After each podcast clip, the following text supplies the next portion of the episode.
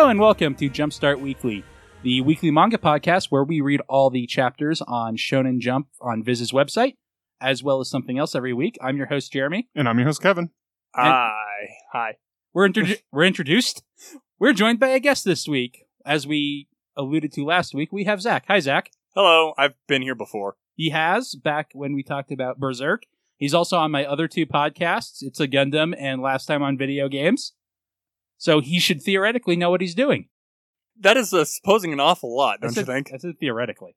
So because Zach's here, we read Claymore at his request, which the only thing I know about Claymore was it was a series Zach likes, which is not quite the only thing I knew about Berserk. Yeah, And- you initially recommended Berserk to me. I know a little bit, or I knew a little bit about Claymore. I guess I still only know a little bit about Claymore. I, I can't remember if I had read some of it or seen some of it. I initially had watched through the anime that was made years ago, and I got it when Claim or not Claymore when Netflix still released or sent you DVDs. Yeah.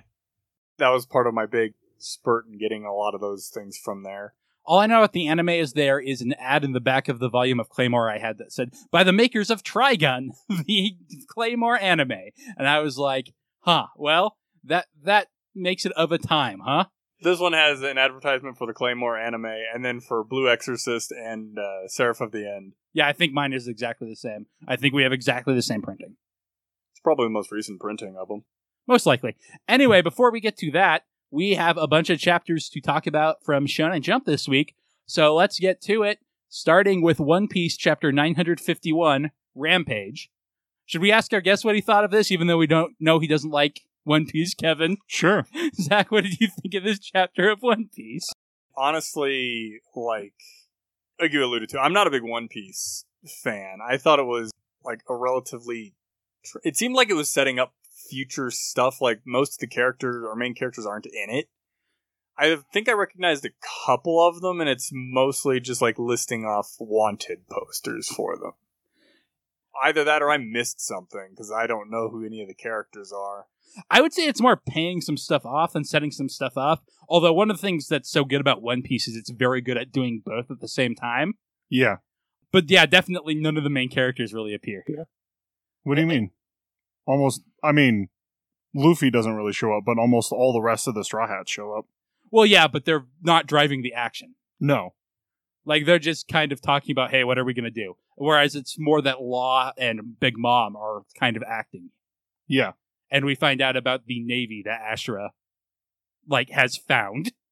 I Yeah. guess derelict navy. Yes, a bunch of bro- busted, broken down ships. I just love he was like, look at all these ships. They're going to need a bit of fixing up. It's like it's okay. We have a cyborg mechanic. We'll be good. Yep, but he needs to show up in order to fix all this, and it'll take him an hour. Yeah, I thought it was a pretty good chapter of One Piece myself. Mostly the Big Mom Kaido stuff at the end, which is really just promise for a fight that's going to happen probably next week, or knowing One Piece in like four weeks. But I guess nothing's happening next week. Yeah, so I guess we can just jump right into that. Yeah, we won't have an episode next week because there is no issue of Shonen Jump next week. Which basically the only reason we found that out was that all of the chapters say they'll be coming out two weeks from now. That's the only way we ever find out. No, that's not true. Sometimes they actually mention that, you know, like, hey, it's Golden Week, we're going to be off, or something like that. Like, it's something that makes a lot of sense. Is there a holiday or something around that time? I was curious about that. You guys are usually more on top of that than I am. I meant to look it up, but I don't know. I don't think so. It's not uncommon for Shonen Jump to miss one in the summer, but I don't know if there's a specific reason for it this week or not. I should have looked that up. Yeah, I'm I'm used to Golden Week, them having that off, because that's a big holiday over in Japan. And New Year's. It might be for back to school, actually. Although back to school would have already happened in Japan, so never mind. Anyway, I enjoyed this chapter of One Piece, but yeah, it, like most of the chapters this week, is not a jumping on point, which is one of the kind of problems with slash most amusing part of having guests on this podcast is that they just have to kind of dive in and kind of figure out what they can get legs with. And Yep. Reading it with that perspective gave me some more appreciation for certain series this week, but for the most part, it's just kind of dropping you in. Which leads us to this week's one shot. Hey Zach, were you worried that we were, weren't going to read something super super weird the week that you were a guest? I didn't think anything of it when I spotted it and knew you guys hadn't talked about. it. I'm like, oh, it looks like a new series. Oh wait, that says one shot. Okay, this should be fine.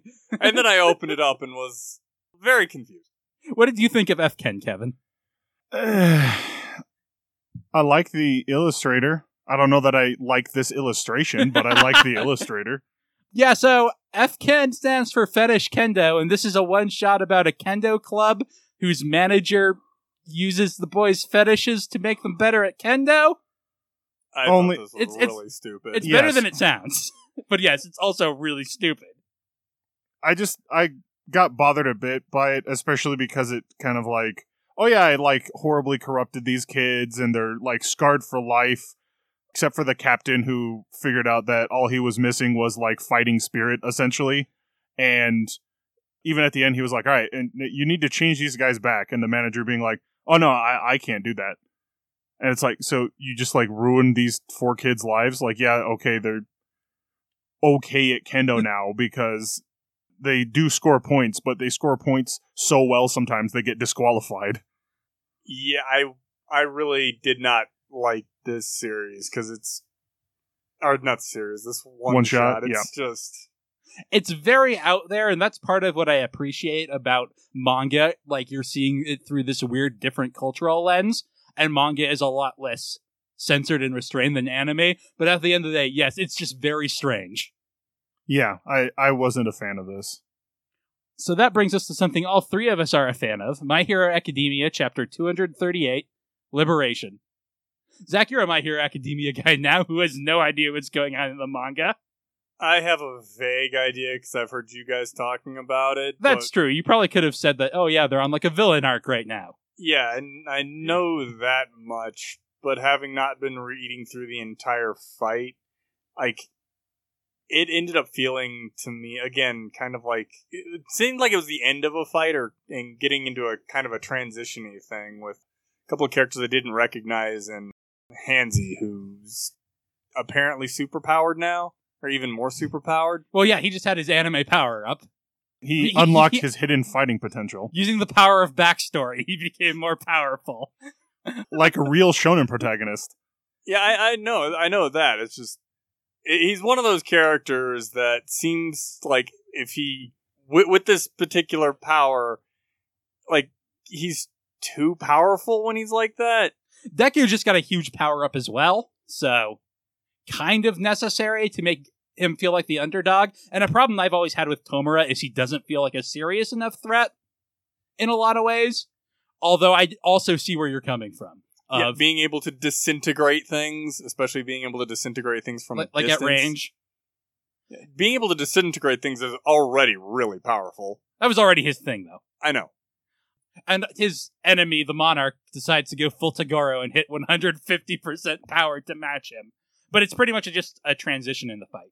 Yeah, A lot of times, My Hero chapters feel way too brief to me, which I mentioned a lot on this podcast. yeah. And that was this was definitely a chapter like that, where it was just a little bit of fight. Yep. A little bit of fight, a lot of talking. I do think it was kind of cool that Redestro, when he was fighting Tomura, was like, I've been fighting to liberate metahumans, or, you know, the people with quirks, and Tomura has now liberated himself. Like, oh no, what am I going to do? kind of thing. Like, he, he has finally embraced himself, kind of thing, which was neat. Yeah, like I said, this arc is think is going to play really well in the anime, and probably even really well in a couple of collected volumes of manga. But chapter to chapter, it's just not really working for me. yeah, there's too much time between readings, and I'm not that invested in it. It So- loses a lot of dramatic tension when it's only a weekly thing, right? Yeah. Well, and it, it does depend because sometimes the dramatic ten like it being a weekly thing forces the dramatic tension up. But the fact that it's been going on for so long and I'm not, it's like, eh, I mean, this is kind of cool, but doing that every week makes it seem less and less cool as time goes on. Because haven't they been going through basically all the villains and giving them a backstory ba- uh, backstory power up? Not quite Not- all of them, but it is more or less what's going on right now. Yeah. And like I feel like we have more focused villains than we have focused heroes right now almost. Like I guess that's not quite true. There's there's Todokoro and Bakugo. Who's Tadakoro? Todoroki. Okay, I'm like, uh, I know I Who? got it wrong. Todoroki and Bakugo, and I guess there are more now, Asui, but it just it definitely is going on for a while. And speaking of just fights, that brings us to Demon Slayer chapter one nice, rumbling. It's one sixty nine. Okay. yeah, I, I, I know Jeremy how he always does that, so I always, I just know what he's talking about. Which is again pretty much an entire fight chapter, although because Demon Slayer, the art is so strong when they're doing that, it ends up working a lot better than My Hero does, in my opinion. I It didn't does- know who either one of these characters Oh, was. don't worry. Ne- well, actually, I do know who the, the bad guy here is. I did not know who Ball and Chain guy was, except for what Kevin has told me. I Yep. loved the fight scene in that. yeah, it's super good. Like I'm always talking about, the art in Demon Slayer is really what makes it. It's not like the anime, but the anime is also good in a different way. Yeah. It's a good adaptation of this. But like, if you're at all interested in the anime, I recommend you actually check out the manga because it looks really good. You know, the action does. I, I've commented about how everybody has the same face before, and that's not the best. But it's a really cool fight scene between the Earth Hashira, who has a ball and chain, Not just a ball and chain. It's so it's a ball and chain, and then the other end has an axe on it. and the Demon Swordsman, Upper Moon One guy. Yep. And it's like I don't know what to say about it besides it's a very cool fight. It felt very dynamic.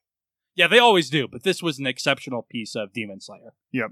I also thought it was cool. So they revealed that the Upper Moon One sword is actually made of his own flesh. So even though it gets broken in the middle of the fight, it reforms itself because demons can regenerate, which was really cool.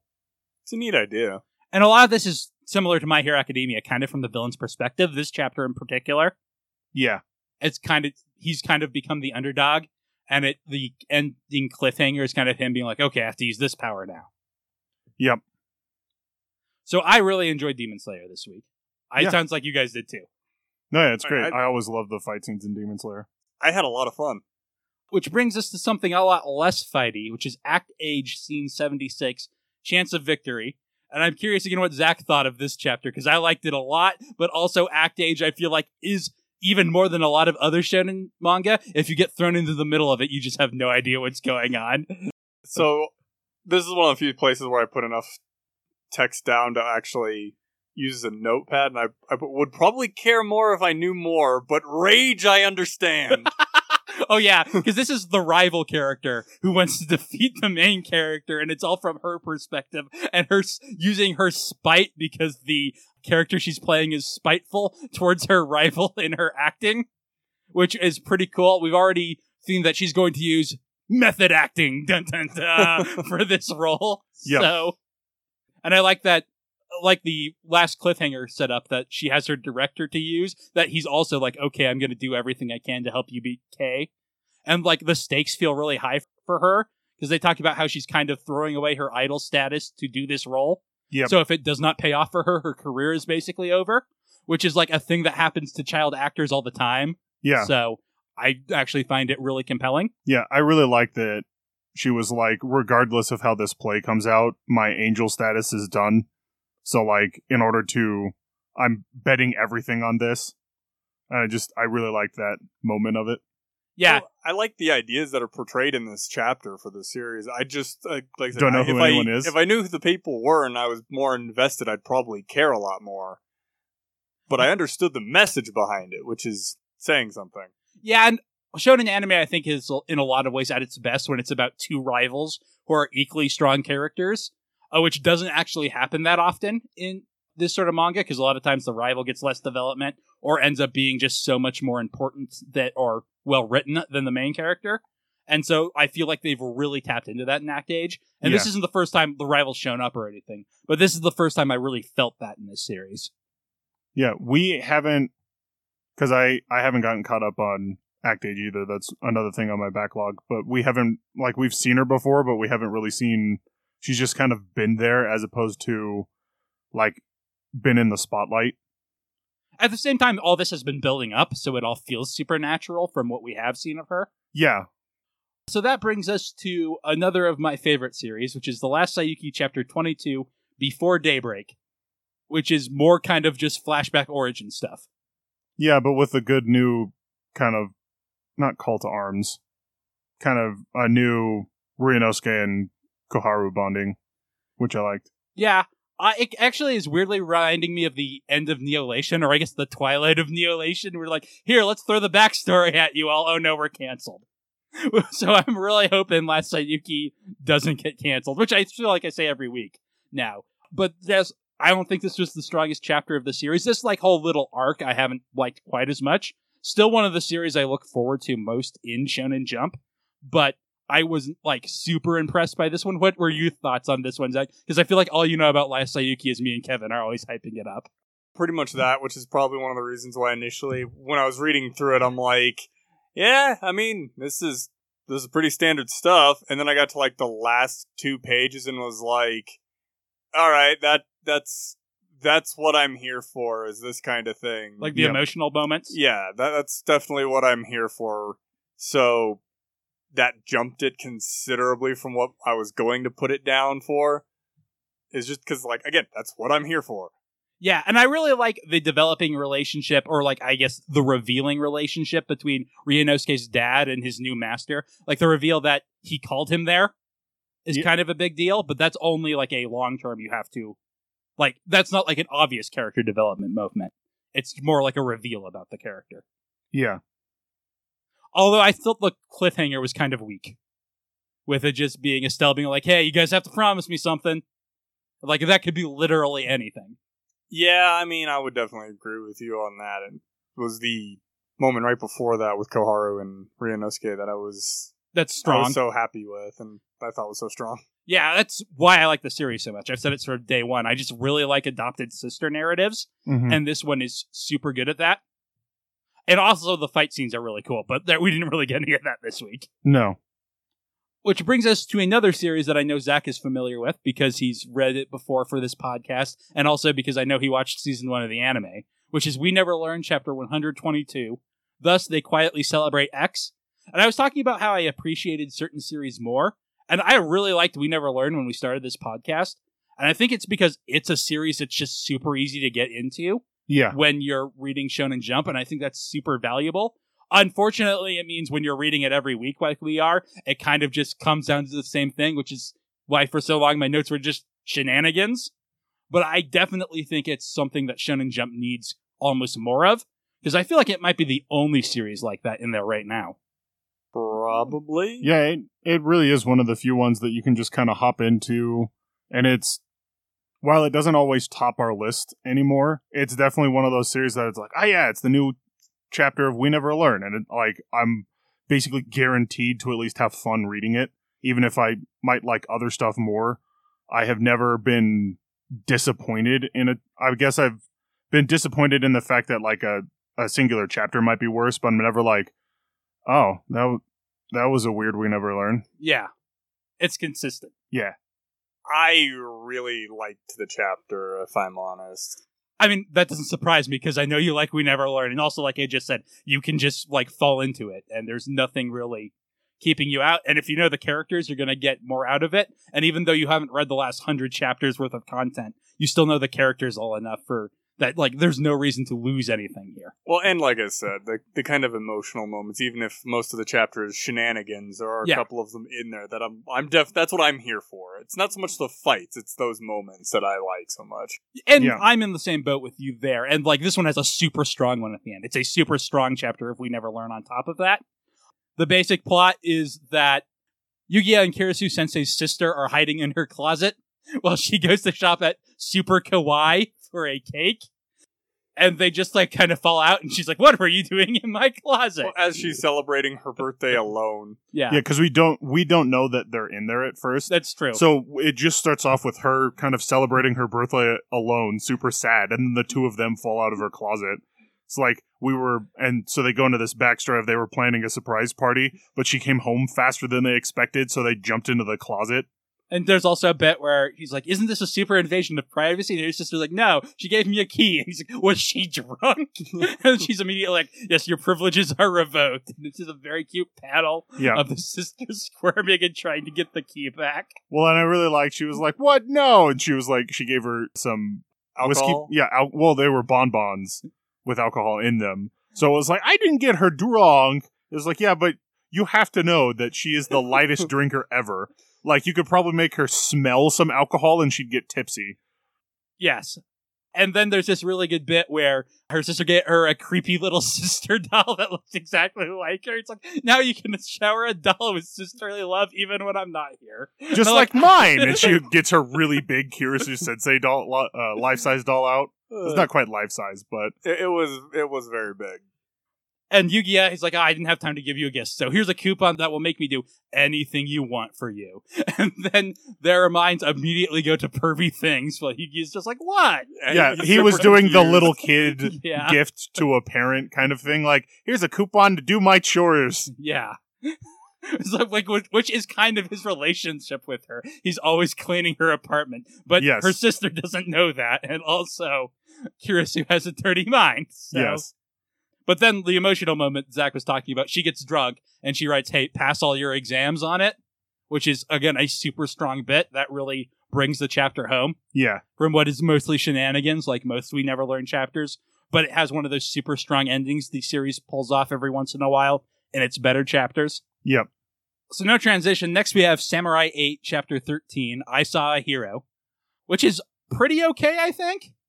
Someone else take the lead on There this. There were a couple of moments, like with the cat prepping his big super attack. I didn't actually really understand what he was doing. I was going to say, yeah, the fight scenes, especially in contrast to something like Demon Slayer, even My Hero Academia, weren't they weren't super good, are again super muddy here, which is a problem we've had with some chapters of Samurai 8. The last one was another one like that.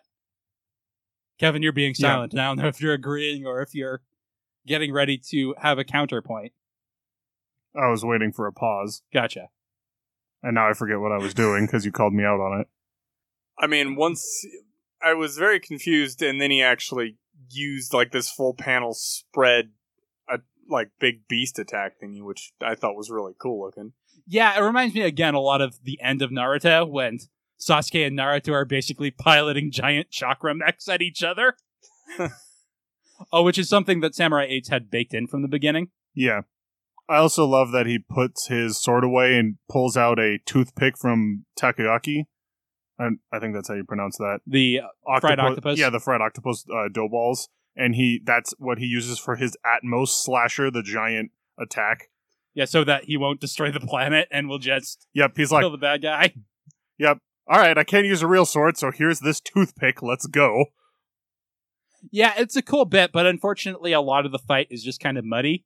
Cliffhanger at the end is kind of interesting, but not really what I expected, and so also in a little bit off-putting. I mean, I liked the chapter. I just was a little bit confused on the fight, and I mean, I liked the cliffhanger. I liked what it means for going forward, or what it what it could portend. I guess. yeah, we've definitely got this like weird conspiracy background with Hachimaru's dad. Yeah. So like the cliffhanger is that there are a bunch of other Hachimarus, basically. Yep. Clones isn't the right word, but maybe it is. Maybe Hachimaru is a clone of someone, and these all are. well, because they mentioned that they made like false key holders yeah, So Hachimaru, it like there's there was supposed to be seven of them for the seven keys, and Hachimaru's the eighth. And it's like they're all because the Aki mentions that there's only supposed to be seven keys. You don't need to exist. yeah. It's actually I didn't pick up on that, and I don't know why because it's super obvious now that you're saying that, Yeah, and it I, makes a lot of sense. yeah, I thought it was a pretty cool kind of ending. Like, oh yeah, we made. They are all kind of clones, but it was unlike like making a person or copying a person. They like made a template and then just made seven of them. And Hachimaru's dad must have done something because Hachimaru looks slightly different from the rest of them. Like he's got the white hair, but they are very similar, and so it's that'll be cool to explore. Yeah, I kind of got like a Disney plot vibe off it. Like he was a failure that his dad like took away. to Totally raise his kid possible. Due to compassion, because we've seen his dad is a pretty compassionate guy, and I am looking forward to getting more detail on his backstory. Yeah. Wondering if he'll survive now, since like I talked about last week, his death would be pretty clean. But I mean, I don't want him to die necessarily. Yeah, I just think if you compare this story to Naruto, it seems like it's learned a lot. Not that Naruto was bad by any stretch; it's so popular for a reason. Yep. But it seems like his second try, he's like, he just is a lot tighter at a, as a plotter. yeah. We are going to talk about Food Wars: The Dessert Chapter Two. the I think penultimate chapter of Food Wars. It was unclear to me whether this is going to be a three or four chapter epilogue. I don't think they ever mentioned it, so it's I up think in the it air. Did say it was come. There was going to be another chapter. I know we know there's going to be at least one more. We don't know if there's going to be two more. They didn't. Oh. Men- they mentioned there's going to be an epilogue. I don't think they said whether it was a three chapter or a four chapter one. Maybe five. I I don't think five, but who knows? It's interesting that Soma continues to be mostly absent from the story in the epilogue. he is functionally absent from the epilogue. I'm guessing it's going to be. I, this this is what makes me think that it's going to be a four chapter epilogue, and so he's going to show up next chapter. Like at the end of the chapter, you At- think? y- yeah, kind of close. Maybe not right at the end, but close to the end, and then the last chapter is going to be with him in it. So, what did you think of this chapter of Jerry Springer, Zach? I really, really liked this chapter because this is, like I said, uh, this is kind of my thing. Because it goes through and, like, meeting Soma's mom, who had been somebody entirely absent. We have seen her once in the series so far in the manga, but it was very brief. I don't think I, I don't think I've seen her. No, because you've only read the an- or read the anime. You've only read the anime, Zach, so you wouldn't have. Well, mostly true because I did watch it subtitled. So, but like, I really liked the whole, like the whole story with Joichiro and Soma's mom, and then of course going into Saiba being Erina's brother. I'm like, I would probably care more about Saiba if I knew more about him, but I really like this beat because of how well it parallels with everything else. maybe. Eh, I, I'm not a big Saiba fan myself. I didn't mind the beat at all. I'm not a huge Saiba fan either, but I No, did. I, I, did like the. Beat. That was just my thought. Is like Yeah. I'd probably care more if I knew more about Side because I only had that one chapter where I even saw, you know, met him. I don't know Yep. anything about him really. And certainly I wanted him to be resolved because when I found out Food Wars was ending, he was the character that really seemed to me like it's super weird how he just was like, I'm going to leave to find myself. And then the series was over. It really seemed like they needed to go somewhere with this. But like the Erina basically mob bossing her family back together, that's super good stuff. That's that's a Yep. great moment. Like one of the moments that I damn near jumped out of my chair and praised was when Erina decks her dad. Because as soon as that guy showed up, I've been wanting somebody to do that. yeah, So that was just plain great. yeah. I definitely loved her tyrannical. We are having family dinner. family dinner is mandatory. You will attend. I have to go get my brother now that I have a brother. I didn't super care for the romance stuff between Joichiro and Soma's mom just because it seemed really rushed and typical, which is what happens when you have to get it in a chapter and it's a flashback anyway. But I did super love that like Soma like has parent teacher conferences and his mom like has to get her punk hair straightened and to look like a nice mom. Yeah, I just I, I just really liked like meeting having her show up and it's like oh I, that that actually kind of makes Soma make a lot more sense. yeah. That's true. He takes after his mom. yeah. His hair is ju- his hair spikes out just like his mother's. Yep. Well, yeah. I mean that's how that's how genetics works, right? Yeah, Goku's mom had the spikiest hair. oh man, Yugi Muto's mom. oh God. So yeah, I really liked the chapter. It was difficult to rank since I actually read it last week, but we wanted to save it for when we had Zach on since he's a big Food Wars guy, and it's a pretty good chapter. Yep. Continuing to be sad that Food Wars is going to be over soon, but at least this epilogue has meant we got to say bye to it slowly instead of it's just suddenly over, which is how it felt when it was suddenly over. And it is kind of wrapping up a few things from what you guys have said. Yeah, I, despite me talking about it being weird that Soma's not here, the other characters are the ones I actually wanted resolution on for the most part. Yeah, so this is nice that we, because we just don't pay attention to manga news because they actually knew that this was the last arc. Not a huge time in advance, but like a couple of months in advance. About a month in advance. Was it a month? Yeah. Okay. Like when I went to research it, yeah, it had been announced. But Shonen Jump, oddly, like the Viz website doesn't do a good job of conveying manga news at all. They have a podcast that I think does, but the problem is it's like an hour and a half long podcast. And I have to record a podcast, listen to a bunch of other stuff, and work. So I kind of run out of time to listen to things. So it, it kind of sucks that they don't have like a short, concise, you know, here are the show notes for the podcast. It's like, no, it's just this was a podcast. This, these are the people on it, and it's you know sometimes it's almost two hours. It's, okay, So last but not least, we have The Promise Neverland, chapter 145, Respective Reasons, which is another very setup chapter. We Yeah. kind of had two in a row now. Like last week really was like, hey, we all have to get together. And this week was, how are we going to get together? Oh, horses, cool. yep. What did you think of Promise Neverland, Zach? You had a face like you have something to say. This whole like chapter I looked at and was like, this is generic. Because it's it it is like it's the generic. We're getting ready to go into battle. We all liked serving with you. You gave us a purpose, and oh no, he's dying too. All right, yeah, I- I, can definitely see where you're coming from from that angle. Because, like I said, to me, it felt like very much an extension of last week of, oh, hey, we all have to get together for this climax. And now they're like, can we walk? No, we'll be too slow. Oh no, quadrupeds. they did have the distance horses. is one weakness. They did have the horses appear, and I'm like, well, that was convenient. Yeah, it definitely is. Even in like, that, that was not an element that was set up. Yeah, It would make more sense for Emma to have teleportation powers now. I'm like, I'm not joking about that. That would have been more set up than the horses. yes. I did really like the beat where it turns out that Norman is dying as well, because like the rest of the Lambda subjects we knew were sick, but it was never really shown that Norman was at all. And that also kind of explains why he's in such a rush. Yeah, he's like, "Oh no, I'm dying. I have to get this done now." Yeah. So I also like that beat. But it does seem like Promise Neverland is taking its time in getting to a climax. It's also Well- might be hard for it to go on after this. So I mean, shonen arcs you can This- always have something else go on. No, no, Aliens no. can This always is show the up. last arc. Is it? Do we Yeah. know that for sure? Yeah, they mentioned that. This Okay. is the final arc of Promise Neverland. Promise Neverland. I, it feels like it.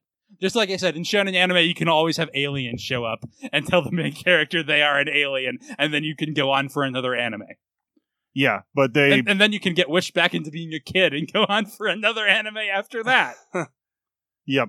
Yeah, I was reading an article where they mentioned that this is the final arc of Promise Neverland. They were also it was a article that spliced in the talk with the Doctor Stone creator about the changing demographic because Promise Neverland is also one of the really popular manga over in Japan that's kind of different from most shonen manga. that Shonen Jump is finally kind of getting past their Dragon Ball Z love. Not getting past, but the audience is finally shifted towards something else as the most popular thing. Yeah, like with both both Promise Neverland and Doctor Stone, it's more about intuition and thought than fighting strength and friendship doesn't necessarily always win. It's, you know, friendship isn't the greatest superpower of all time. To be fair, Dragon Ball Z didn't really have that either. Yeah, Dragon Ball Z has a surprisingly little amount of friendship when you go back to it. There's some between Goku and Krillin. Like the Piccolo arc has a lot of that in it. But yeah. once you get to the Saiyans, the friendship don't do nothing. Fri- Well, Frieza is impervious to friendship as well. well, I mean, Krillin and Goku's friendship is what makes Goku go Super Saiyan after Frieza kills him. That's true. I'm, I, I'm not sure why, since you know everybody else dies too. So Because they're best friends. Yeah. that's probably because Frieza kills him in front of Goku, where Yeah, also Goku didn't else see anyone else die. I, he sees he sees Vegeta die, but he also doesn't see the killing blow there. And also Vegeta was kind of a dick. But more what I meant is so like in Doctor Stone there are moments where Senku's and Taiju's friendship doesn't end up saving the day. I Like, know what you mean. it is a focus it is a focus that they're friends, but it's not like because we're friends we can overcome everything. And I'm that thinking of the bit early on where what's his, uh, Tsukasa attacks Taiju, and he's like, "You can beat me up as much as you want, so don't kill anyone." And Tsukasa's like, "That doesn't make any sense. That isn't the deal." yep.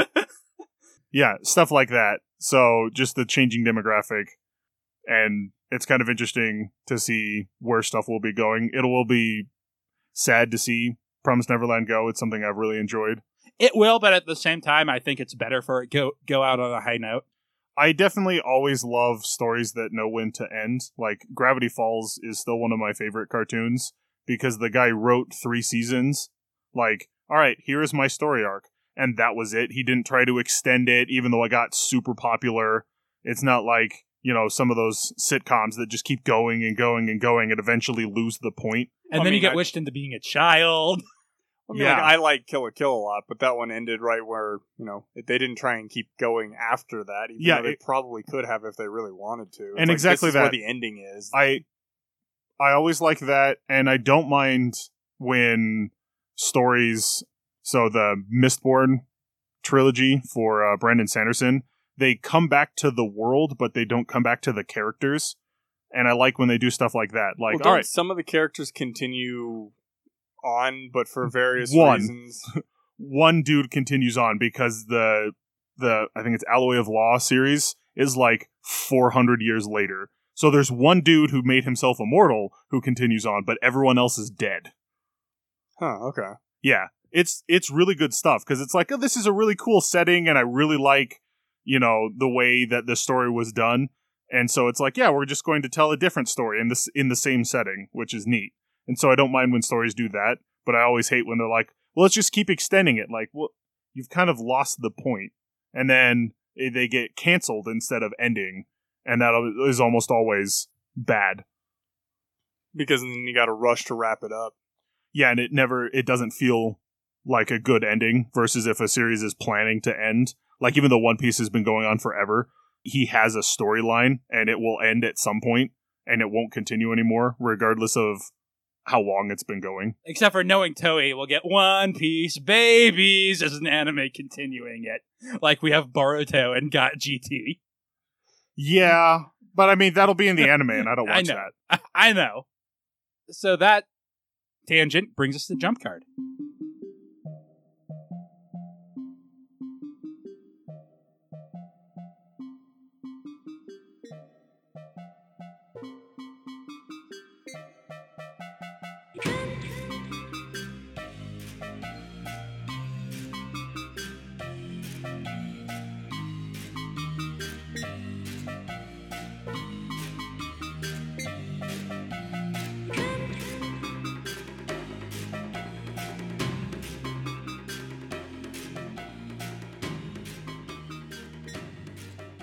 Jump card is the segment where we rank all the series we read this week from worst to best. And we have 20 this week and a guest, so let's get right into it. Zach, what do you have at the bottom of the list? Afghan. I have it a little higher than that because I at least thought it was a little bit fun, but I have a Nope, a bottom of the list. Yeah. I have Beast Children at the bottom of the list. I'm starting to think Kevin's hatred towards sports manga has infected me.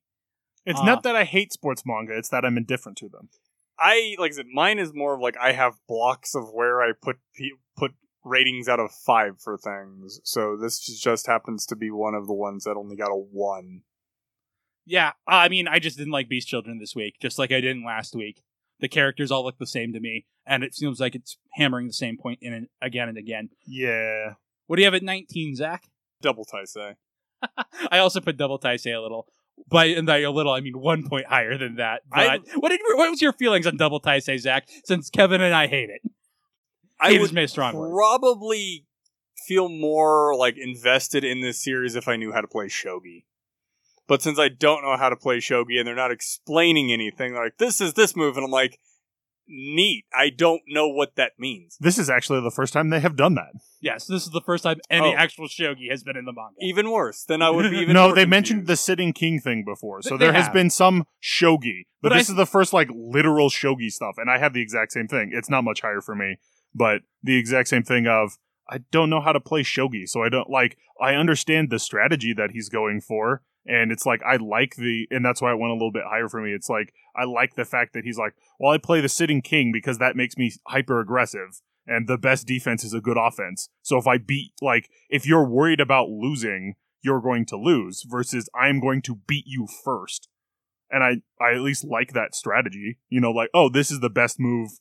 So he's fighting the girl who's memorized 220,000 online matches or some something like that. They're they mention it's like Kaiser, not Kaiser, Kaisen matches. It's some weird shogi. It's it's probably something to do with actual shogi that I don't know what it is. But she's like, oh yeah, this one is like 81% good move. And so she's playing defensively, and he's like, that's why you're going to lose because I'm focused on attacking. Yeah, I certainly it had some character to it. What did you put at 19, Kevin? At 19, I had Haikyuu. Hey, me too. I don't think anything actually happened. Like there was like two serves in the volleyball game, and that was it. Yeah.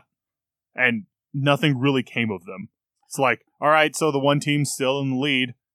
It is in that block for me. Just saying. Yeah, I no, only put it above Beast Children because I like the art more. And the characters, I can tell which character is which, even though if I don't really know what their deals are, I can certainly say, hey, that's that one and that's that one from a character design Yep. standpoint.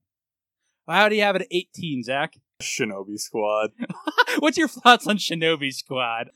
Yeah, like I, I, So about mine. I read it and it was like, I think you're sup- trying to make me feel something, but I don't. Yeah, that's the experience of reading Tokyo Shinobi Squad Yep. in a sentence. I just put it a little higher because at least there was a good punch in it. Yeah, so my my 18 was Beast Children. I like the art slightly better in Beast Children than I do in Haikyuu. Interesting. I'm I'm not saying I like it a lot. I like it slightly more. I just I, I, am just saying interesting Yeah. because like it's weird to be flipped on it. I have double Taisei at 18. It's not great. no. What do you got at 17, Zach? Haikyuu. Because again, I don't play volleyball. Like Kevin said, there's only hmm. like two serves, and I'm sitting here going, I don't know who any of you people are. I don't really care. I'm not sure what's going on. This chapter felt really bad for the even if I knew who these people were, I would feel like not a whole lot happened in this chapter. Like there are some where it's like I understand what you're tr- I I have a feeling of what you're trying to get me to feel, but since I don't know who this character is, I don't feel it. Versus this time I was like like nothing happened. I think somebody got a block, but I'm Yeah. not willing to say for sure. What do you have at 17? Oh, Tokyo Shinobi Squad. Same. it had a good punch. That's why it went over some other stuff. But, yeah, But it, the punch didn't make me feel anything. that sure is manga. yep. Hey, look, Naruto punched a guy. He's not even in this manga. Yeah. What do you have at 16, Zach? Did Kevin say what he had at 17? Tokyo Okay. Shinobi Squad. Oh, okay, I wasn't sure if I had heard you. 16, I have Jujutsu Kaisen. Because like, I was, I watched, or I, I watched, I read through it and was like, I don't know who any of you are. Why are you on a vacation when you apparently have a hostage situation? So th- it, they have their itinerary and they have already rescued the person. They just skip over that, which is super weird to me. that was one of the reasons why it's very low for me on the list. The Yeah. person the person on the far right that they're talking to is the person that got kidnapped. So yeah, like, they, well, the that opening- itinerary The opening thing they're talking about having to go rescue a hostage, and Yes. then they just and then they just do it in an itinerary. Yep. I'm not saying it was a good plan. I'm I'm just, just trying to what yeah, what happened. But it's I- kind of a ballsy move. But we're in this weird flashback in a flashback already. Uh, I didn't put it super high either. I did not like the move, but I at least got what was going on and it is interesting to see Gojo Sensei being stabbed and it's like what's going to come of this? Well, again, the problem with doing flashbacks like this, I know the main, I know the dude doesn't die because he exists later in time. he's, he's currently flashing back to this. Yeah. My number 16 was Double Taisei. Like I said, I thought it, the reason that it went a bit higher for me, even though I don't like it, was the fact that it was his stance was like the best defense is a good offense. Yeah, I like it says something about Say's character, right? Like I, we talked about a lot on this though. Like this just feels like it's too late. Like this should have been happening in chapter three. Yeah. I have F Ken at number sixteen. I guess I just like like the spirit of it a little bit more than you guys. Definitely a weird read, and I'm glad I don't have to read it next week. Don't I- get yes. me wrong. I also one of the reasons why mine ended up so low for that one is I really didn't like the spirit in which this one was portrayed. I really Same. got a bad message out of That's that fair. series. So yeah, it's I- definitely not misogynistic a little bit, right? yeah, that's why I'm like, I really don't think this. Like, I I do believe every piece of art has a right to exist, but man, I'm glad I don't ever have to interact with you again. Yeah. It, it has a right to exist. I just don't have to look at it.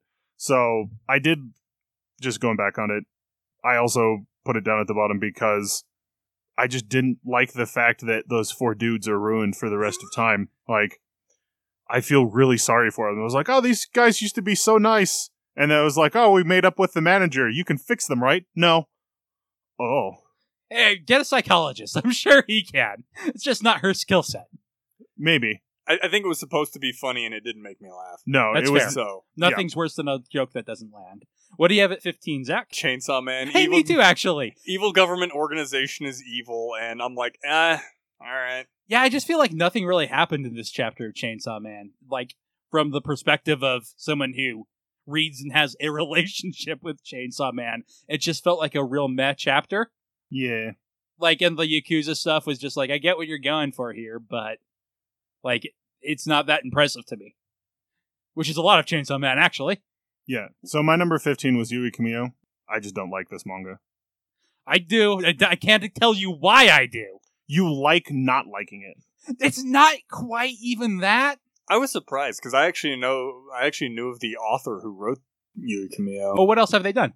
Nura Rise of the Yokai Clan. I've actually seen the anime for that. I haven't gone back through and tried to find the manga, but I am familiar with it. Never heard of it. not. I'm familiar with it and I liked it, so I mean, like I said, I kind of Yui Kamio's not good, but like I want it to be good. Like I can see a good series in there if we get rid of all the bad that's on top of it, and I would like that series. So, what do you have at fourteen, Zach? I've got Beast Children. I'm not a rugby fan. I like American football. And they're like going through and talking about all this rugby stuff, and I'm just looking at it going, I'm, I, I don't play rugby. I don't really understand the rules, nor do I really care.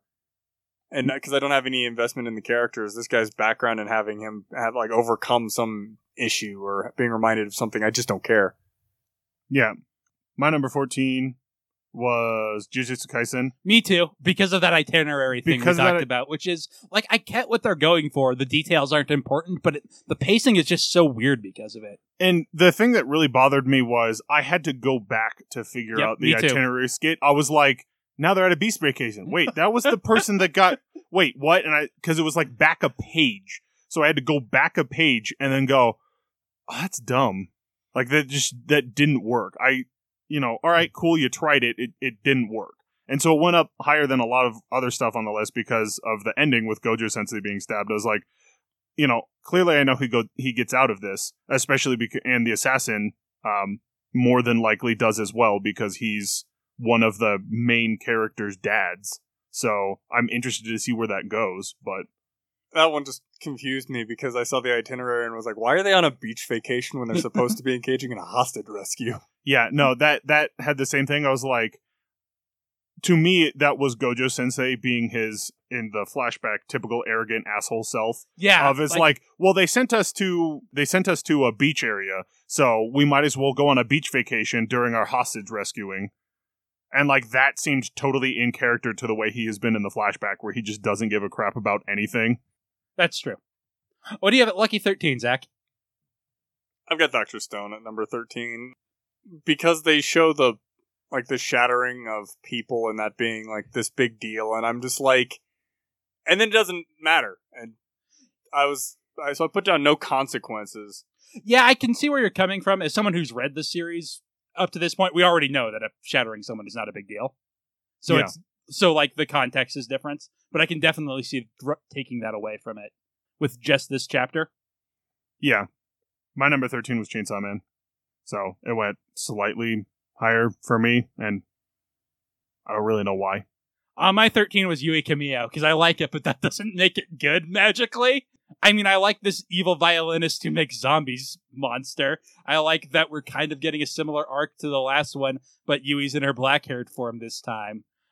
But also, like, I, mm, I really like the joke of like the one kind of dumb girl being, like, "Oh, you're like a super famous violinist. I saw it on a poster." Like, just that like ditzy after thing really made me laugh. But that that was pretty good i did like the i saw it on a poster it was like i saw that i read that on the internet yeah, exactly. Like it's a good little joke.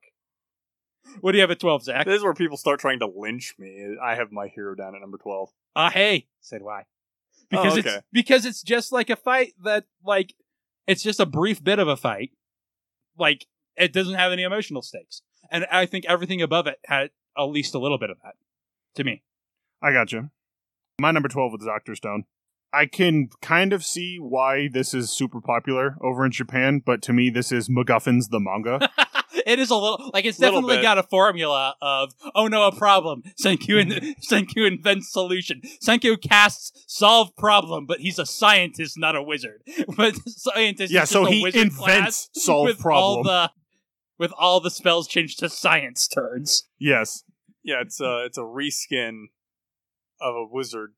I think it's got like a good like lot the art is good and I think it's got a good humor to it Yeah. which no, I think is why it's popular although you said you could see it too so. Yeah, it's like I see why it's extremely popular, and it's usually cruising around the middle of the list for me. And that's like I even remember mentioning it as like it's almost always cruising around the middle of the list. So it's not like it's particularly bad. It's just not exactly my cup of tea, so it doesn't go up. I did like the joke where they have the thing where is it Ryusui? yeah They kind of predict what he's going to say. It was like, "Ha! I'm the first person to be revived twice." They're And like, "There's like, no way he's going to say that," and that's exactly what he I says. did like that. I did really like that bit. Yeah, that's why I put it higher. Is that exact bit you're talking about? And I do love the one character who's like, "That does he wouldn't say that," and the other one's like, "Yeah, that actually sounds like exactly what he would say." Yep. I did like that joke. It just yeah. what do you have at eleven, Zach? One Piece. Again, this a lot of these like My Hero and Up are stuff that I really, really did enjoy. I just and like I said, I I rated them out of five, and Yeah. then just put them as a list as I found them in my notepad thing here. So like they're kind of in order. It's just not a specific set order like your guys' are. I think. Yeah, we we do ours in a specific order. But it is sometimes hard to like. I often feel like I have blocks and then have to like make Yeah. the decision. Well, yeah, especially because like most of these ended up mm. being low rate, just because of the fact that I a lot of it was I don't know who any of these people are. yeah, that'll happen a lot. I also have that kind of block feeling, although I just tend to like go with a gut feeling, and it's like, ah, what do I put here? This name popped in my head. There it goes. What do you have at eleven, Kevin? Uh, at eleven, I have Black Clover, Me too, actually. and we totally forgot to talk about the cliffhanger that happened last week, which is actually kind of important. That maybe you didn't notice. I right don't think top. I did notice it. Okay, so I I noticed it and it like it just slipped my mind because I think I read the that the Wizard King is younger now. the Wizard King is alive. Okay, yeah, well, He I think died. we did talk about that a little bit, but I didn't realize that he is now in a younger body until this Is that- chapter. Is that the original one that you guys No. were talking about? No, came this is the current or- one. Okay. The original one turned back into a statue Yeah. Okay, I, and I, is basically dead again. I wasn't sure of that, so That's I was fair. curious. Yeah, this is the this was Wizard the King. current. Well, not any longer, but Yeah. he was the current Wizard King until he died early on in this arc. Not well, no, early on in this arc. Because his spell book is now just a page. Well, that he mentioned that he's like severely weakened, and he's like, ah, I can't be Wizard King anymore. And I just love how Yami is like, you know, most people don't get to come back from death. Stop complaining Yeah. about it. Ah, I'm not as powerful as I used to be anymore. You're still alive. I really like the cliffhanger on this one, where he's like, "So there are three problems. One, I don't have any of my powers. Two, will probably get invaded. Three, Asta will probably die." And I love both his reaction and even more. I love. I can't think of her name now. Noble that has a crush on him. Uh, Noelle. Noelle. Noelle's reaction is like she just gets super chibi and like, what? Yeah, that was really good. That made Um, me laugh. I also liked the bit where Julius does the thing of like, "What kind of magic do you have?"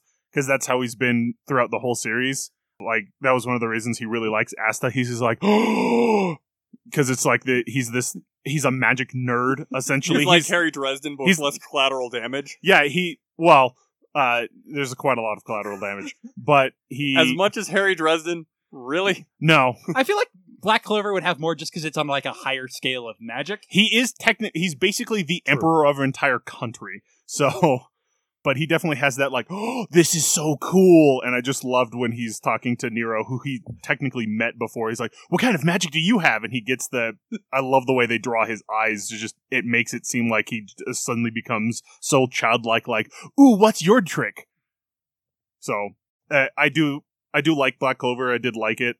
And I honestly, I think we forgot to talk about the fact that Julius was back. I remember it being like, oh, he came back. That's so cool. And then I remember I read the chapters earlier and we recorded later. So it ended up not like sticking in my mind. and it didn't like play to me because I didn't know how he had died. Like I got the impression they thought he was dead, but for all I knew, he could have been like they never found a body. Dead. No, he got stabbed by Licht in the. So Licht was. He summoned this giant spell that was going to like wipe out the entire capital city. Like essentially, I'm going to summon a meteor kind of thing. Only it was a bunch of swords made of light, and so Julius stopped it. But because he was stopping that, Licht was able to stab him with a sword, killing him.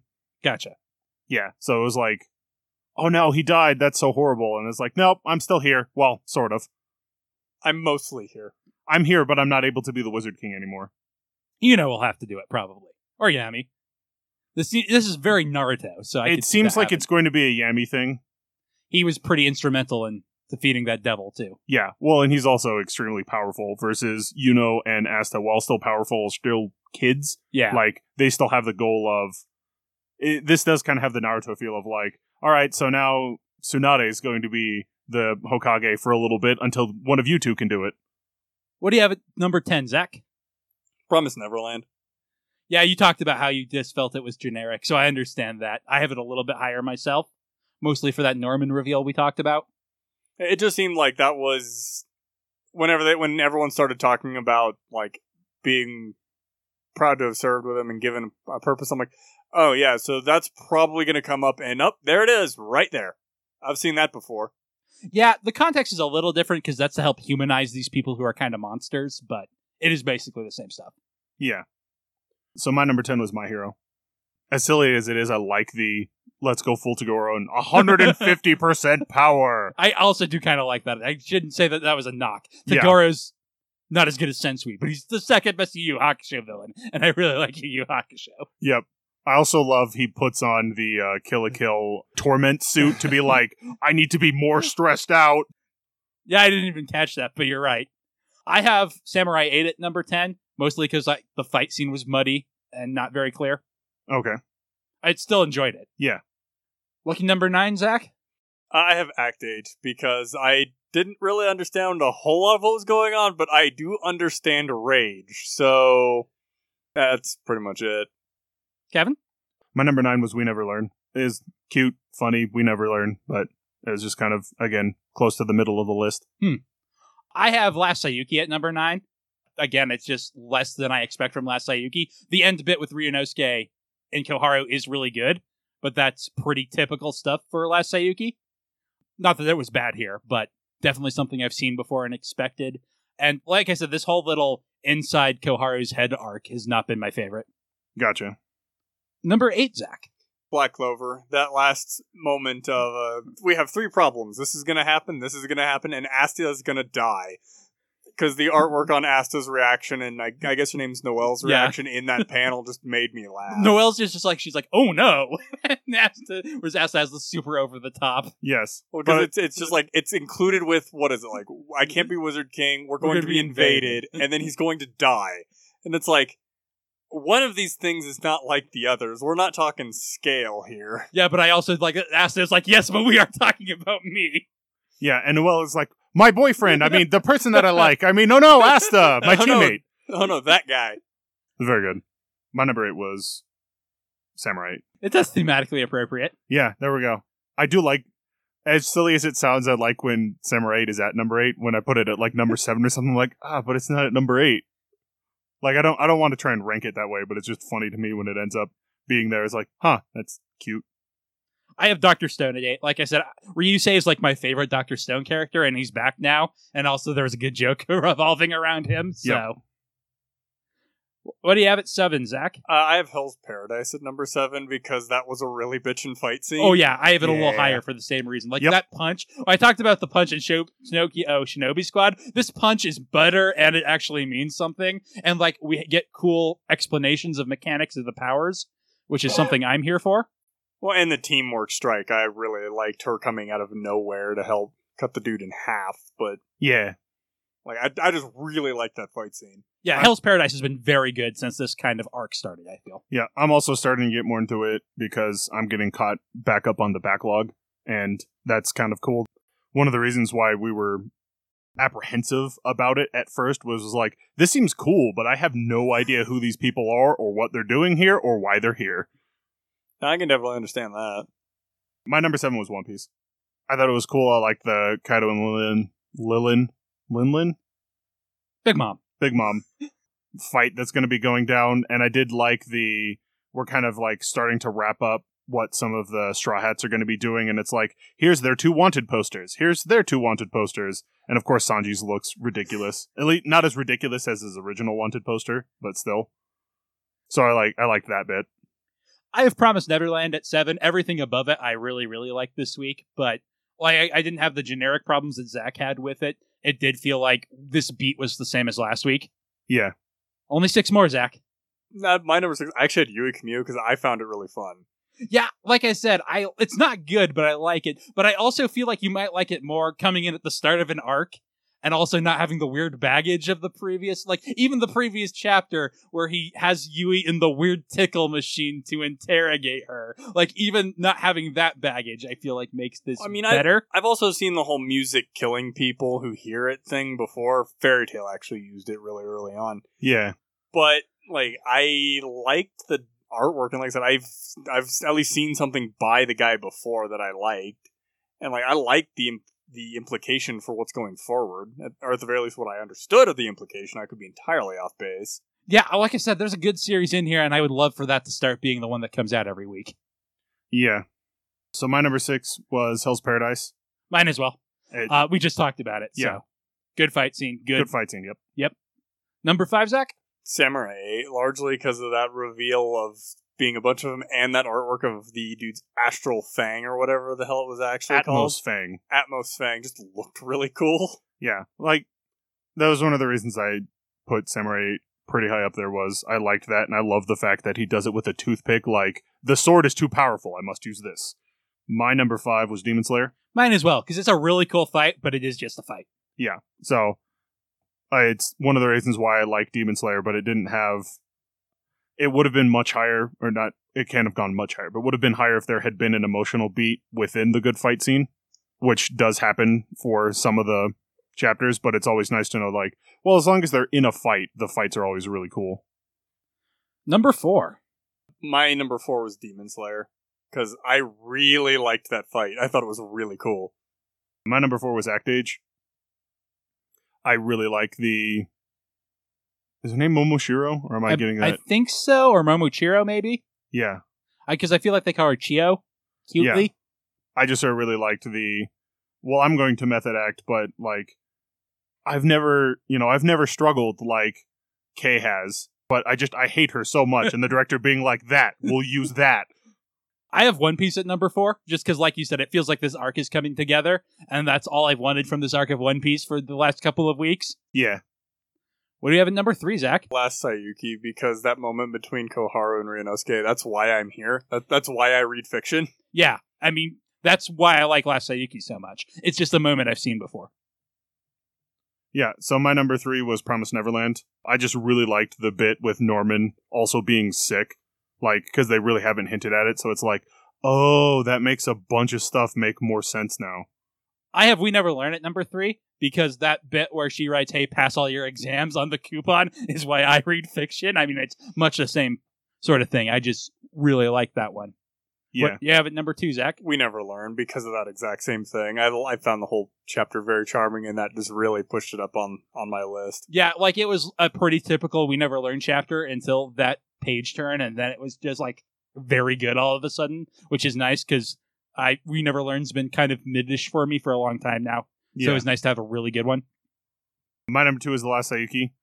I really like that ending bit, and I think you might be putting the last Saiyuki too much up on a pedestal when That's you're like, I've seen this bit before. It's like, well, it's only been 20 chapters, and just because you've seen it before doesn't mean it's not good. And it's like, I just really liked that kind of rebonding between Ryunosuke and Koharu, even though it was kind of well, I mean, we kind of saw this a little bit before. I liked how the backstory of his dad being like, I kind of forced them to do it because I needed Ryunosuke to be Sai, or I needed her to him to be the Monkey King or whoever he's supposed to be in the story, versus the apple-headed dude who I think is actually the Crown. Now that like the speech bubbles come hmm. from the Crown, not the weird apple head, so I think it's literally the Crown I can see where you're operating coming some from. weird puppet body. That is my fan theory. But he was like, "Yeah, I created this guy to be the perfect Sai," and then Ryunosuke's dad being like, "Well, no, I like my son, so it's going to be my son. Screw you." Well, even the Applehead guy's like, "Do you think that's best?" He's like, "Yeah." Well, Yeah. I I mean, it wasn't just the I want it to be my son. Screw you. He was like, well, I'm going to give this a shot and see if it works. So I thought that was cool.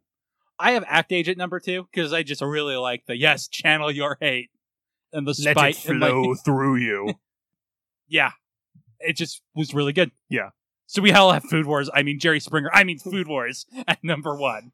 It sounds like it because that's what I have. Yeah, that's that's what we all have. Even though I read it a couple of weeks ago, it's just it was really good, and it's. I think some of it is because Food Wars has ended, so it's like Yeah. I just I it's ended, but I get a little bit more, so I want more, so I was really into it. But I just I loved a bunch of the stuff of it. I really liked the Joichiro and Soma's mom, which shows the I know her name is given in her here, name is given. I, don't know it. I forgot it. I'm usually much better about remembering names. I just I really liked that bit where she was like, "Well, I I guess I can let you into the kitchen," kind of moment of like that was her confession, and I liked it. And then I definitely loved Erina's mafia style. We are having family dinner now. That's what I like because I'm all about that Erina, as you know. Yes, She can be the main character for the rest of it, as far as I'm concerned. She just needs to get that Soma back. She kind of is. she's she is the main character for this. she's for the- just not the. Well, I mean, she. Kind, I was gonna say she, she's kind of um one of the main like three characters for Food Wars in general. She's definitely Because the it's second most ab- important, I think. Because it's all about her when you actually boil it or break it down. Yeah, no, she is definitely a main character. I like that there are even stuff like Jujutsu Kaisen. The there's Itadori and the black haired guy are both like main characters. Like we get backstory on them early on. It's kind of like the Naruto Sasuke thing, where it's like Naruto is the main character, but Sasuke is also a main character. And Shikamaru can be a main character for this arc. Why not? Sure. the English voice air, actor for Aaron is like a Valley Girl, and it always makes me laugh. That makes sense for Alice, but really not Erina. well, she doesn't sound. I I haven't heard. The, I don't actually think I've heard the dub of Erina now that I think about it. the so I dub of Aaron sounds very Valley Girl. Okay. I was like, she doesn't sound like a Valley Girl. Wait, no, I've only listened to the subtitled thing, so It make I think it's fine. It just makes me laugh. yeah. All right, so that does it for this extra large jump card, and we will talk about Claymore after the break.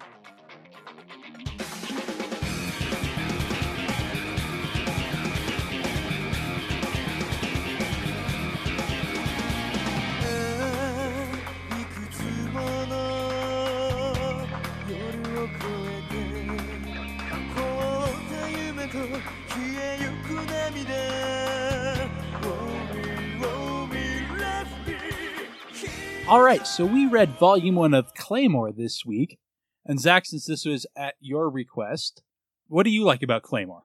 Why did you want to read it this week? Claymore was again, like I said, a series I ran into when I was watching through a lot of different anime when Netflix still sent discs. This was a series that I liked in part because of the fight scenes, but as I got down to the end of it, and it's got the same problem that Tenjo Tenge has, at least with the anime. It goes back in time to go through a backstory real quick, and that takes up like half the anime. but it's not as big of a problem in the manga to like address conflicts and problems that didn't show up here, but are. I, I definitely like the implications of them and going forward.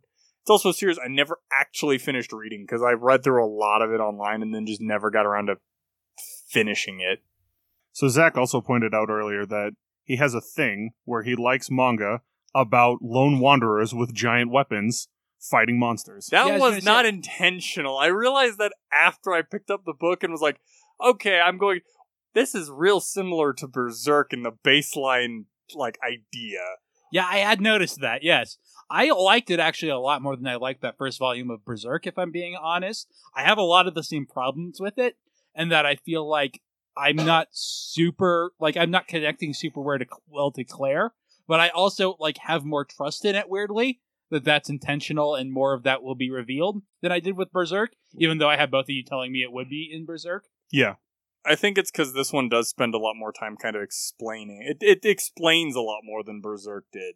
Yeah, there's more exposition, and also I think the themes are a lot more interesting. I don't want to say female main characters are inherently more interesting than male ones because I don't believe that, but I'd be super super interested in like a feminist reading, like analysis of this because I think there are some really interesting themes there.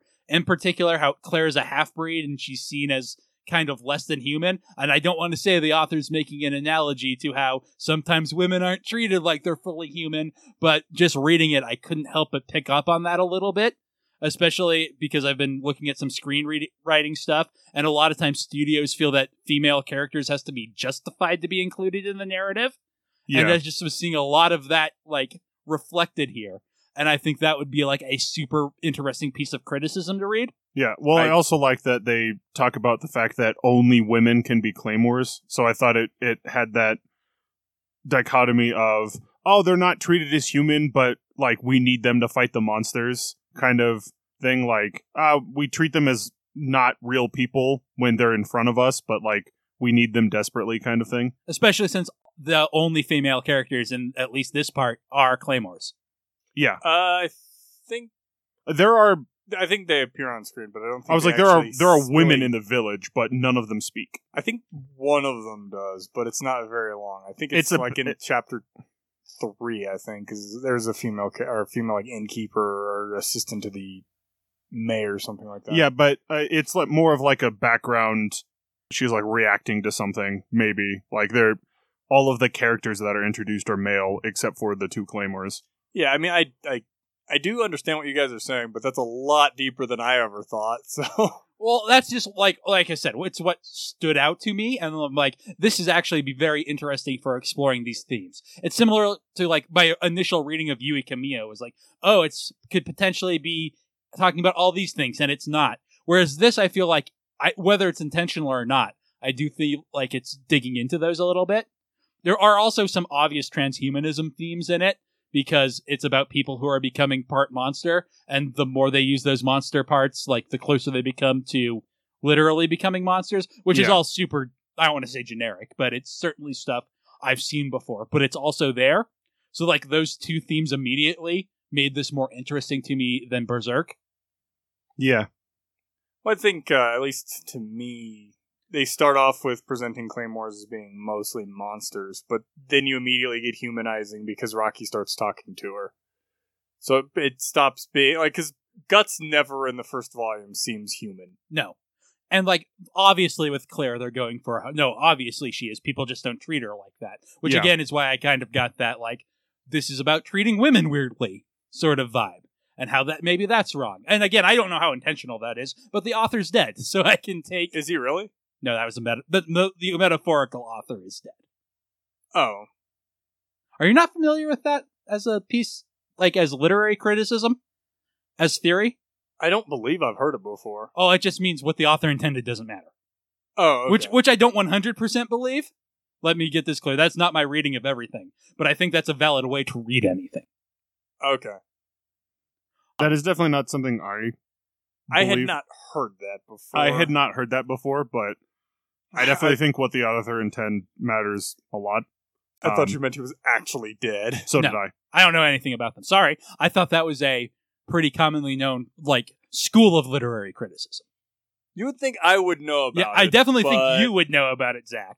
I'm an engineering guy. Yeah, so, so, it makes more sense to me that you haven't heard of it, Kevin. I mean, it gets thrown out a lot as a way to justify reading the works of morally terrible people, like say Orson Scott Card, and it's problematic when you use it for that because that's not actually what it means. But so I just thought you guys would have heard of it colloquially. But I maybe I educated some listeners because I educated the two of you at least, so that would be worth it. So anyway, Claymore very similar to Berserk in that it's a fantasy setting with monsters. They are much more human-like monsters. I guess vampires would be a good comparison. That's not exactly right. I guess they're closest to ghouls from Fallout, maybe. Uh, But they're they more they're more mimics. They're actually I I actually having gone through it. They strike me more close to ghouls out of the Dresden Files because they do eat they they eat people. They don't like just drink their blood. They do actually eat people and they can look norm like normal humans. You so you can't tell the difference between a Yoma, which is what the monsters are called, and a normal human. Unless you are a Claymore, because they have these silver eyes. And like I said, talking about transhumanism, they have somehow. I, d- do they literally eat them? I think that's the, Uh, at least I- what we're told here. They I don't mentioned that believe they it's presented exactly how they do it, but they do have. they mentioned it was it to me it seemed like it was like a ritual of like they get not necessarily injected with some of their blood and eat their flesh but that's kind of the way it felt like it was like we have to go through this ritual to become claymores where we're given yoma bits to make ourselves into claymores i also like Yeah. the fact that she says our organization has no name like you call us claymores we don't have a name for ourselves and I, I thought that was pretty cool. Have you read or watched this at all before, Kevin? Just I'm curious what your context. Very is. briefly. Okay. So, yes, in the fact that I knew it existed, no in the fact that, other than the fact that they fight monsters, I don't know anything about it.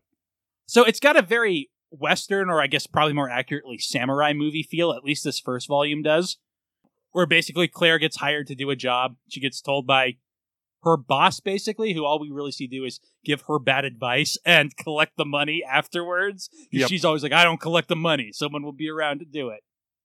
Well, Oh. I mean, that one always I never really questioned, but it is a little weird that they they don't act actually collect the money. It's always the dude after them. Although the point that they make of uh, it doesn't matter if I die and or fail, you don't have to pay anything. Yeah, It does make sense. and I do like it as a character trait, but it kind of dehumanizes her in a lot of ways, which, which I think is the point. And I assume as the series goes on, she's humanized more and more. But like I said, I definitely got sort of a similar off-putting vibe as I did with Guts. But again, just the way it was written, it seemed not more intentional, but more like it was going to come out eventually. If this volume was more than say four chapters. I Yeah. think that's I think going at it because of because Guts is supposed to be fully human, and he acts not at all like that. Whereas this character actually does have a lot of human traits with how she reacts to say Rocky. Yeah, but like with Guts, it's more of a I need to push everyone away kind of thing versus Claire just has the more everyone treats me differently, so I might as well roll with it. I mean, she doesn't have that like tone about her, but she just she has that feeling of like everyone treats me like a monster, so I'm not going to pretend otherwise. I mean that's fair. Yeah, like I said, thematically it's super interesting to me, even if these themes were stumbled on by mistake. Yeah. Although like plot wise unfortunately there wasn't a lot that i enjoyed i didn't hate it or anything but it just feels like four kind of separate very westernish stories the fourth one is probably the most interesting where we find out that claymores eventually become monsters and when they're close they call for another claymore to kill them Yeah. I mean, I, I think when I was thinking through this one, most of the chapters are world building in different aspects. Yeah and character building too. We do find out more and more about claire and uh, rocky's characters through these small adventures. The second one i think is the weakest in part because rocky isn't there and in part because the art in it there are some cool ideas there but a lot of it i don't think was as good as in the other chapters. In particular there's this bit where there's a monster flying away and she throws her sword at it which is a super cool moment but i don't think it's drawn particularly well No, it- the motion lines are I- all over the place I had it more felt at- like she threw the sword and then the sword was impaled in the monster. Like it didn't it didn't feel like she threw the sword at it. It was more like looking at two images of here's her winding up. Here's the sword in the Yoma. Okay. I did have to look at it for a little bit, and I do remember saying to myself, I know what's going on. That's kind of cool, but this particular panel looks really weird. Whereas in contrast, where she's like drawn slicing into somebody, because there's lots of not decapitations, but like limb removals. Those all she look super really good. likes taking off people's arms. yes, she she Yeah. watched those Star Wars movies and it was like, ooh, I can do that because I, I- think there are, I want to say, four arms in four chapters. I think so. Because there's two in the first chapter, and there's at least one more in chapter three. I don't Yeah. know if she actually gets anybody's arm in chapter two, but I would bet on it. I'm curious structurally. I assume this goes into more typical arc storytelling after a little while.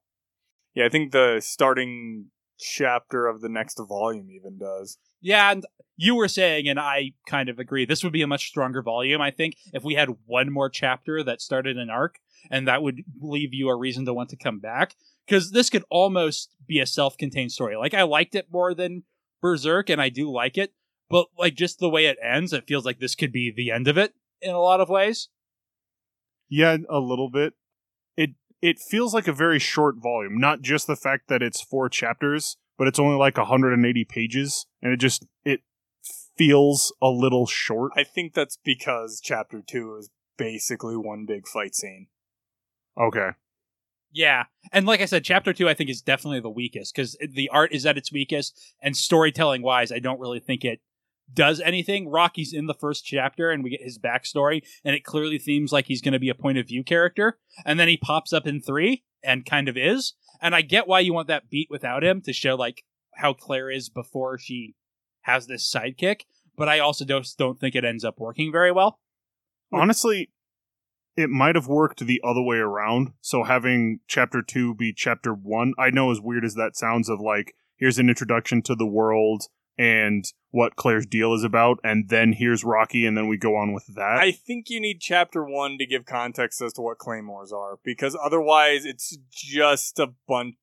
As weird as this is going to sound, it's just a bunch of lines on a page, and you don't know what it is. I don't necessarily mean literally flip the two chapters, but maybe have Introduce Rock- Rocky in the second chapter yeah, instead of the Rocky's first. in, yeah, Rocky's in the second chapter instead of the first one. I see where you're coming from with I, that. I'm not sure that again, you know, who knows if that would have worked or not, but I don't think it would because I think you need a more human character in your first chapter. Which is why I thought, oh, maybe he's not going to come back. Maybe that was the end of his story. And now we're just going to be Claire. well, and maybe another character will serve that role. But We- once he comes back, had- his absence yeah. feels weird. we could have had that too, where we have some random kid in the village. You know, it's not specifically Rocky, but some random kid in the village is the human character for the first chapter, and then Rocky is it for the second chapter, and then he continues on. Because it does feel really weird where it's like, you know, hey, I'm Rocky, and I'm like super interested in this Claymore person, and then uh, I'm just gone, but then I'm back, and it's like that was a little a little weird. I feel we should explain who Rocky is because we haven't actually mentioned. We've mentioned him a lot, but not talked about who he is. He's a character in the first chapter who continues on, I assume, throughout the series. Basically, his entire family was eaten by a Yoma, which was looking like his brother, and we find out they're also able to assume memories and such. And Claire comes to his village, and that's what causes him to like he. The first people he ate were Rocky's parents, so they were living with their uncles. And when Claire gets there, he eats the uncles, like the rest of his family, before he's going to flee. But Yeah. Claire arrives in time to save him, and so he he also is just much more sympathetic to her than normal people are, and treats her like a person. So he ends up trying to follow her when she leaves, and ends up kind of lost and starving. But she finds him and like sets him up in an inn and pays for his stay and food. She he doesn't kind uh, really necessarily follow her when she leaves. It's more he got kicked out of his village. I assumed he went looking for her. Like that might be context added in the anime or ch- seen later. I don't remember hearing anything about that. It makes sense. He sh- doesn't have a place to stay. Well, I but- believe um I I thought they more of uh went into it about how maybe he followed her, but like there because his family was killed by a Yoma, there's that stigma attached to him. I mean, that makes sense, but I don't remember seeing any of that in this. Do you remember any of that, Kevin? I I got a little bit of maybe not necessarily kicked out of the village, but I definitely got a vibe of like because he has the PTSD from not only were his parents eaten, then his uncles were eaten, and his brother turned out to be the monster. Even his brother got eaten, but it was like my brother that I've been living with for two weeks has been the monster all along. So like the village kind of like shunned him of like it's not that he got kicked out, it's that no one stepped up and said, Hey, you can live with us kind of thing. I mean, that makes sense, and I definitely get why he's fixated as well. Yeah. Regardless, he, she allows him to follow him uh, ostensibly because he's a good cook until he finds a place he wants to settle down. Yeah, I feel like it's more of the fact that it's because he treats her like a human being. Oh, I agree. It's not quite tsundere because I don't want to reduce Claire that way, but it's that sort of I, I don't know how to express my emotions, so I'm going to come up with this excuse. She And, struck like- me uh, not not so much tsundere as the same as Rei from Evangelion, who I can never remember like that Kudere? terminology Yeah, I can see that. because she does she doesn't really express emotion necessarily, even when talking about having to go kill a friend in chapter four. Yeah. I mean, she kind of does, but at the same time, it's very matter of fact. Yeah. All right. I don't know if I have anything else to say about Claymore. I found it interesting. Like I said, what I don't really want to read Claymore so much as I want to read a dissertation on Claymore from a female or from a feminist critical point of view. But like I said, that I'm not against reading more of it either, though. So I have a bit to talk about with the art. This is another one of the series. I think I've mentioned it before where I can kind of hear the action going on, which is something that I really liked. I think another one was Yowamushi Pedal. Like I could hear people biking around on the bicycles, which is a weird feeling to have when reading a manga, but something I think was really cool. Barring that one panel in chapter There, two, there are a couple of weird panels, but like for the most part, I can hear the action going on, and that's something that's really cool to experience. Yeah, I kind of wish I didn't bring up chapter two so early because it's the exception to the art. Because usually the art is very good, like I said. Yeah. When she's chopping into people, it's very good. The action is usually very clear to follow. But I feel like they were just really experimenting with motion lines and they got drunk on motion lines because there are so many of them. I could definitely believe that. I also found the character. I found the character designs out of Claymore very distinctive. The one exception to that, I feel like, is the we have mentioned this before. I feel like he only knows how to draw one male face. The monsters look different. I, I definitely get what you're getting at. To I me, they like- all look the same. They all look like a slightly balding, like even Rocky. Kind of, it looks like Rocky just has slightly more I- hair than all of the monsters. I didn't get that for Ro- that feeling for Rocky, although I definitely know what you're talking about when it comes to a lot of the NPCs, for lack of a better term, and I think that's more a matter of just fading them into the background. Yeah, I thought Rocky was kind of distinct, but I definitely got it with all like the male villagers. But again, I felt that was at least a little bit intentional to make them look kind of like NPCs. I just saw Tangled last night, and it does something kind of similar with it, where all the guards kind of look the same. Yeah, And it's not that Disney can't afford or can't find the talent to make people that are different. That it, it came off to me as intentional. It's also kind of the same thing with most anime in general. You see all like the characters that aren't primary characters; they all look very similar. That said, the first chapter usually the person's going a bit more all out, and those all look like they're designed characters. And then as it goes on, they fade more in. Whereas this, all the villagers do look pretty much the same. But to me, the big thing was the monsters, at least to me, look very similar. And since the monster had assumed Rocky's brother's face, he looked very similar because it was his, you know, older brother. So to me, just the feeling I got was like, so um, Rocky looks like one of the monsters with just a bit more hair. And on it looks like to me when the monsters monster out, they're just their like forehead increases. Yeah, the monster design is absolutely nothing for me. I'll give you that for sure. So that that's just the feeling I got. I was like, well, he knows how to draw one face, and I- everybody has it. I do know that gets better.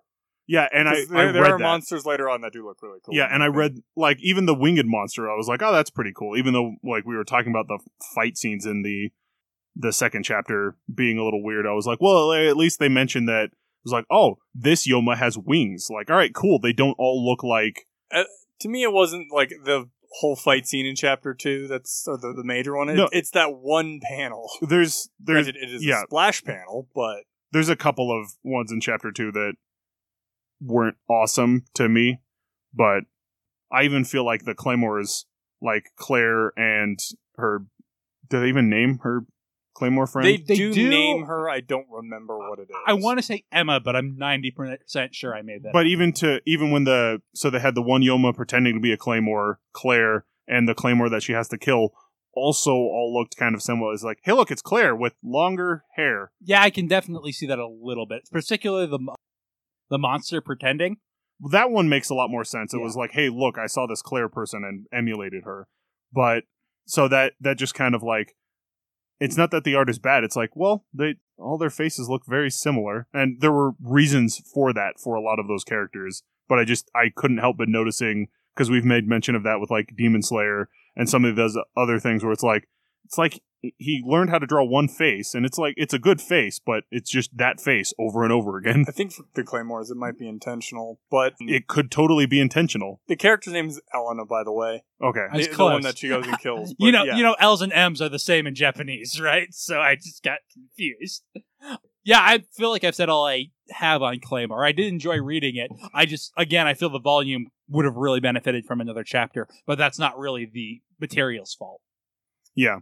And that's one of the things that it doesn't bother me as much about volumes, especially now that kind of to me, instead of the volume being like, hey, this is the thing to get you into reading, it's more of like the we collected the first part of the manga together. And that's certainly what it is, except for in America, all we really have access to, for the most part, with the exception of Shonen Jump, the website, is the collected volumes. That's entirely fair. I like the way this one set it up because it it goes into a lot of detail to establish a status quo. So now that we've got a status quo, we can go about breaking it or messing with it for later on in the story. Yeah. Yeah, I like I said, I think one more chapter that started, uh, and this is where we're going, would have done a tremendous amount for it. I think I would be really excited to read volume two if it had done that. Whereas, like, I'm like, oh, I like this, I like a thumbs up on like the generic rating scale, but like, I don't feel a need to come back. I can definitely understand that because it does kind of give off that feeling of, and this is where it ends. And, and like all of the chapters do that, so it's not like I thought I'm confused or think it's the end. It's just like I don't think it did anything to make me really want to come back. Yeah. The other problem that it suffers that I have with a lot of these manga volumes is I already have a ton of content to consume. Yep. So this didn't like because I have so much, only the cream of the crop floats to the top. And it's not like this was bad, but it's like this is something I'll put on a list and maybe eventually I'll get to it. It's one of the problems with doing this podcast survey style the way we do. Yeah. but it's also part of why I want to do it that way is to look at a lot of the different sorts of content there. This one and Rosario Vampire are still very close to the top of my list because I have a full box set of both. Yeah. Versus for me, it's like, oh, I'd have to buy the next one. Yeah. And, you know, like, it's not like it's a budgeting thing, but it's like, oh, I'm buying this over another one that maybe I'll like more. Like, I was super interested in this one, so I want to read this. I like I I do agree. I I didn't know when this chapter or when this volume ended because I read it online initially. Yeah. I know what's coming up, and I really am quite excited for what happens. But that's that, that's not excitement generated by this volume. It's excitement generated by the fact that I've already read it, Yep. so know what happens Yeah. So, down the line. So like, this is something that it goes on the list of stuff to consume at some point. I just don't know if I'll ever get there because, like, I have a couple of manga that I want to read that are, you know, more interesting, but I have all of this stuff to read. I have a bunch of other stuff to do, and it's I'm- like I just I run out of time. I'm currently playing Fire Emblem, so all of my time is being consumed. I'm almost through Kingdom Hearts, the franchise. Oh, you're not. Look, I started three today. Oh, really? Yeah. Oh, so you actually are pretty close. I mean, I'm pretty sure three is like a 50 hour game, but pretty So close. you'll have it done by the weekend. Oh, well, I am on vacation, so that's the exactly. hope. And he's not me. I can I can be if a game gets me. We'll see. That's that's for the podcast we're recording tomorrow, though. Yeah, that's true. Yeah, I think that uh, does it for our final thoughts, right? Yeah. So it's time to rank Claire on personality power level. Vegeta, what does the scouter say about his power level? Personality power level is the segment where we rank manga characters from best to worst. At the top is Uzumaki Naruto, everybody's favorite annoying orange ninja. At the bottom is that guy who isn't Yamcha from that time I got reincarnated as Yamcha. And dead in the center is Red from Pokemon Adventures. Guts, who we ranked the last time Zach was on the podcast, is at number nine. So I think we should kind of start there again because they're also very similar series. That's fine. And I definitely like Claire more than Guts, but I'm also the person who had the least input on where Guts got ranked because you guys know a lot more about Guts. I currently like Guts more than Claire, but that is because in this volume, Claire doesn't really have much of a personality. I know a lot about both characters, and I, I personally, I like Guts more, and I honestly think he's a bit of a, he's a little bit stronger of a character when you get down to it. Although Claire is also very good. Right below Guts, we have Bulma from Dragon Ball, and I would probably lean Claire below Bulma. Again, because I've only read this first volume, I like Bulma more. Right below Bulma, we have Ranma from Ranma One Half. I kind of want to put Claire above Ranma, but it's a little tricky. I think they're both very interesting characters that can be used to explore very powerful themes. I don't know a lot about Ranma, but if I understand Neither do we. it right, that uh, Ranma never really arcs, and I know that even in this brief volume, Claire kind of does because she, She start- starts yeah, she getting starts a little to bit go a little bit, yeah. Yeah, Ranma unfortunately gets stuck in Act Two of a romantic comedy, and therefore isn't allowed to arc really. So, and even here we see a lot of we, we see some changes with her picking up Raki and and bringing him along ostensibly to be a chef, even though she doesn't need to really eat. Do you agree with that assessment? Yeah, sure. Okay, so Claire will go in. Does Claire have a last name, Zach? No, she's just Claire, I believe. That sounds about right, but I figured I would ask. We'll go in at number 11, above Ranma and below Bulma. All right, so like we said earlier in the show, no issue of Shonen Jump next week. So we will be taking next week off.